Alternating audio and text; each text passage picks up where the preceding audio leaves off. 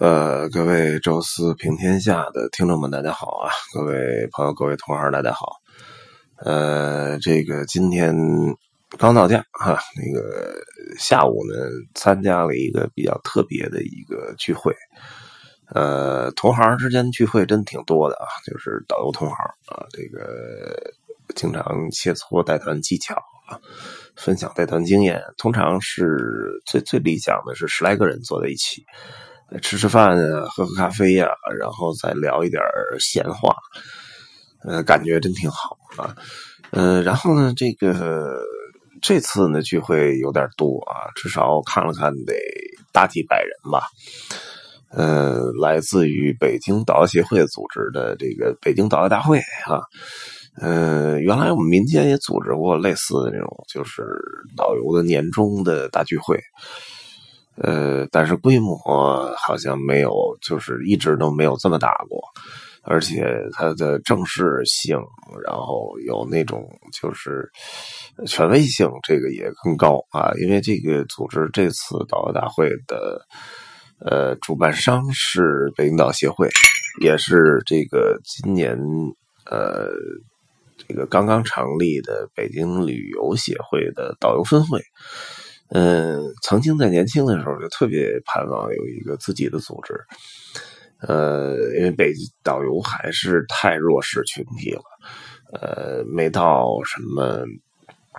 就是什么逢年过节总有一些媒体啊，这个，嗯，等于。找一些这个客观的小报道啊，然后说这旅游黑幕啊之类的这些事儿，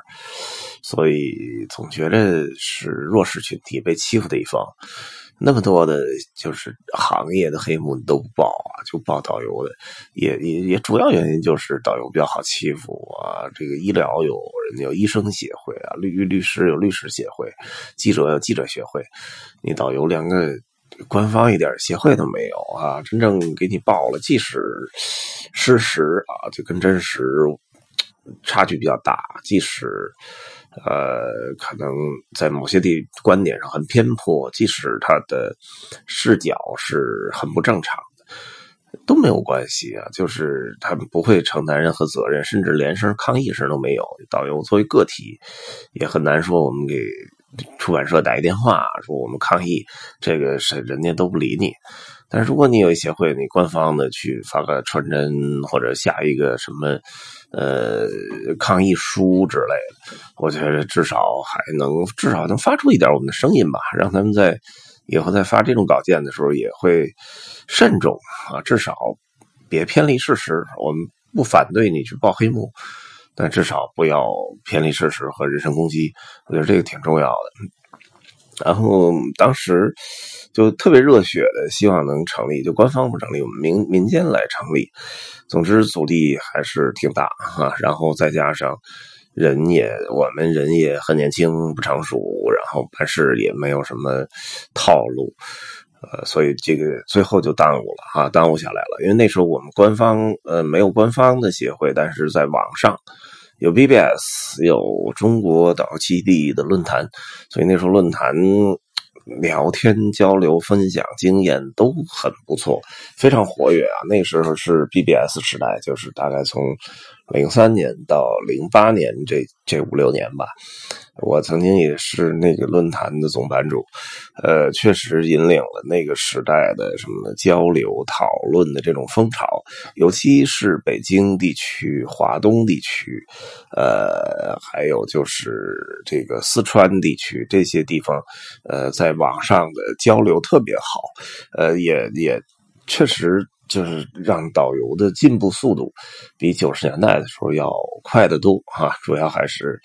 呃大家的这个渠道多了一条啊，不光是吃饭能够跟老道吃饭能够取经啊，在这些论坛上这些帖子里，很多人的无私的分享，呃，你只需要就是在下面回帖顶一下就可以了啊，就是这个我觉得就一下就变得特别的先进，特别好。呃，那个时间几乎呼之欲出的，就可能会有民间成立的协会，但是确实没有做到。然后到后来自己出领队出的多了，对这方面就关注的少了。呃，好在吧，现在这个在旅游方面的改革一直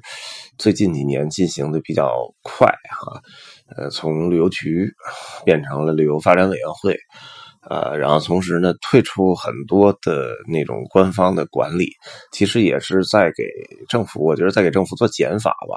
就是那些管理可能最后会滋生的比较官僚或者效率慢。然后人员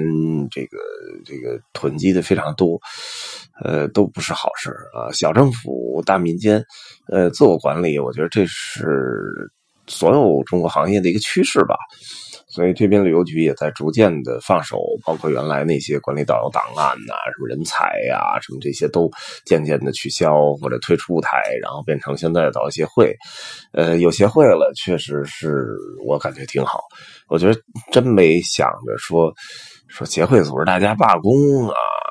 什么抗个议，我觉得这其实也也不是中国的文化。然后罢工也没什也不会有什么效果，我觉得啊，然后还会有更多的对抗，我觉得不太好，因为我们在欧洲带团经常吃罢工的苦头啊，最后其实受苦的是消费者，然后行业也受到很多影响。但是我依然觉得协会非常有用啊，除了交流这方面啊，我也参与了，就是导游的叫工作室啊。大家有有机会啊，这个听众有有兴趣，尤其在北京，可以来参与啊。这个明年还会搞若干次啊，就是这种导游工作室啊，这个现场在一些景点啊什么的，跟大家来分享分享我的所知所学。呃，我觉得这还不错啊。现在工作室今天还正式的办证书，我觉得我应该还能算那大师里面的风华正茂的。呃，年轻一代颜值担当小鲜肉，呃，跟那些老哥们啊、叔叔阿姨们还是比我还是年轻一点呃，所以应该上镜效果更好哈。呃，然后也分享一些我的东西啊，这个我觉得是协会的其中一个重要的。然后另外我两点我觉得特别好的，一个是救助金，这个真的。今天听完，我觉得真的挺感慨的，因为当年的如果导游出现一些工伤啊，尤其是还不是工伤，尤其是什么绝症啊之类的，导游的收入是太脆弱了，又没有什么很完整的社会保障体系，哎，可能得一个什么尿毒症啊，什么什么癌症之类的，一下这个就垮了，可能家庭都垮了啊，因为你这导游一旦停止工作，什么。包括什么公司抚恤金，什么什么带薪的病假，这都没有啊，所以就完全就是停止工作。呃，我们拿时拿时间去换金钱嘛，那停止了工作时间。就停止了金钱的收入，这个太可怕了啊！所以，呃，原来都是自己上一点商业保险，那么现在如果说有这个就是紧急救助金，尤其对那些外地在北京工作的导游，呃，压力那么大，我觉得确实是好事儿。呃，至少我觉得不一定能帮助所有人，所有有困难的人吧，但是至少。觉得还是很温暖啊，这个事儿。然后再一个就是，我也挺重要，听他说最后一句，就是看看能不能设计出一个专门针对导游的保险。呃，因为我们的行业相对特殊，我们坐飞机的次数比较多，大量的在室外工作，尤其有些，尤其像我们出领队的，很多国家治安也不是特别好啊。然后这种被偷、被抢，尤其还有时候造成人身伤害。如果仅仅靠那个出境旅游那一点保险，我觉得还是不好。而且有些旅行社甚至省钱都不给导游上，呃，游客上了不给导游上啊。所以，就是导游在上这个带团中有点受伤什么的，那都是自费来做这个来来处理的。所以这点也是不太好。呃，现在如果能够有一个导游专门导游协会跟某个。保险公司来商量设计出来的一种险种吧，我觉得就一定特别好啊！就是这个至少是解决了一部分后顾之忧，呃，总之还是挺好的一个事儿啊。这个呃，也是北京嗯，这个近两年的旅游呃行业的气象改变的一个标志吧。呃，今天就就就说到这儿啊，分享分享。呃，就是对于行业协会和这这十十来年，我在行业工作，能够想想去呃创造一些，回，到后来的参与，呃，整个的一个心路的过程吧。那么现在有了，那么还是好事儿，虽然来的很晚，但是我们依然对你抱有巨大的期望哈。呃，行，今天就说到这儿啊，明天再继续聊，谢谢。